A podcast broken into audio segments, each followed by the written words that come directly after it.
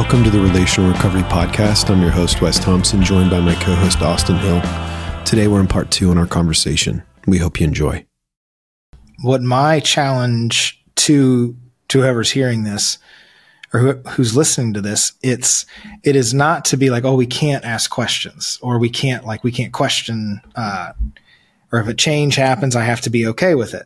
That's, that's not what we're, that's not what I'm saying. I know that's not what you're saying, Wes. It's, how do we respond when the change pops up? Do, are we, is it our react, is it our reaction to think it's bad instead of being curious and like, what is this actually happening? And then not project, projecting. And what I mean by projecting is like what you were talking about. We bring to the story, uh, we bring to the situation what our story is.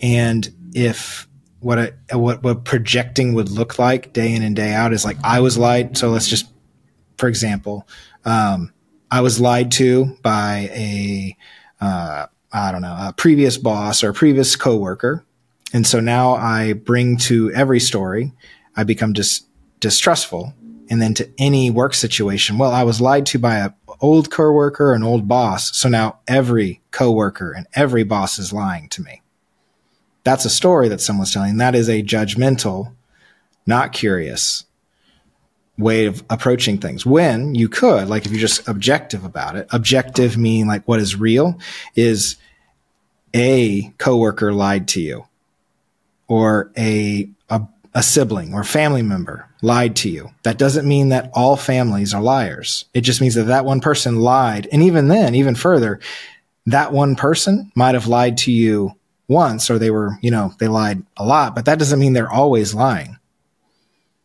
So that it requires like we have to be okay with knowing that like we are not this the people around us are not this one dimensional because they did that one thing they are always and forever that act. Um and we why I think it, it feels like we're trying to make and, and like our responses to that is to keep a, we want to be safe. We want to be protected. And why it's easy and it makes us feel good and in control to like separate people out and kind of put people in tribes or camps is it's so much easier to blame and, um, I guess demonize somebody because then you don't have to, you don't have to be in relationship with them anymore. I don't have to put the effort in to be in relationship with them because it's just easier to just write them off. And that's the crazy thing about like, and this is why I think the exact opposite of that is when Christian community is brought in or somebody who's brought in with that story, with that understanding, like I can't trust people. Christian community really like is wonderful because it pulls out that in that person, be like, we can be trustworthy. Like we're not perfect because Christian community is far from perfect. It's, it's pretty messy, but we're acknowledging it. We're getting stuff out into the light. It's like, this is what rebuilding trust looks like. This is what forgiveness looks like. This is what happens when you do screw up. There has to be consequences. And then there's, we're rebuilding trust from that. And the only way we would know those things is if we're actually curious enough to like look for them and see how, how it changes people. So it's not a fear mindset. It's a, um, I have to be okay with being hurt or experiencing pain from other people that's what it, that's what that is what is required to be in community. I think you know things like gossip that you alluded to earlier. Rarely, rarely, if ever, brings people together, right? Because usually when we're gossiping, we're we're talking to people that are going to make us feel better about the negative emotions that we're experiencing or the negative thoughts we're experiencing instead of talking to the person or team that is that that we're concerned with. You know, I wrote that gossip is to talk about whatever it is with the people not involved. How can we come to a resolution if we're talking about whatever it is with people that aren't involved? You know, curiosity is approaching the people involved to arrive at understanding.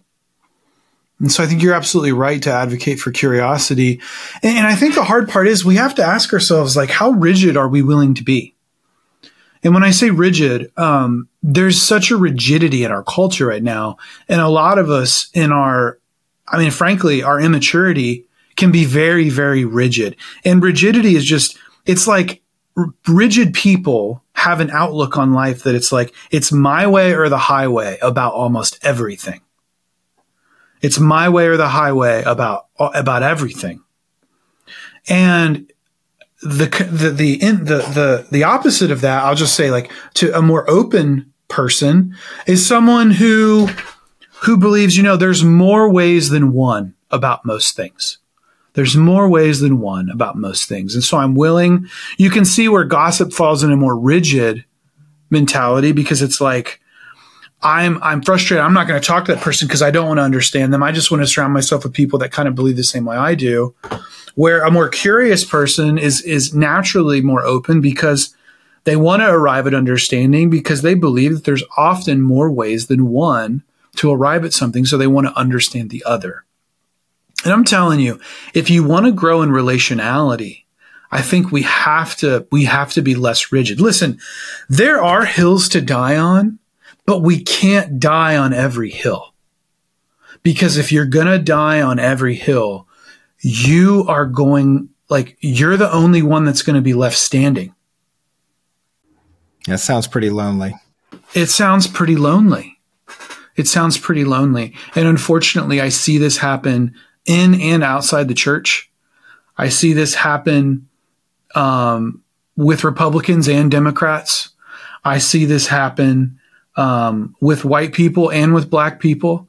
Uh, this this isn't a certain type of person. This is a mentality. This is a, a character issue.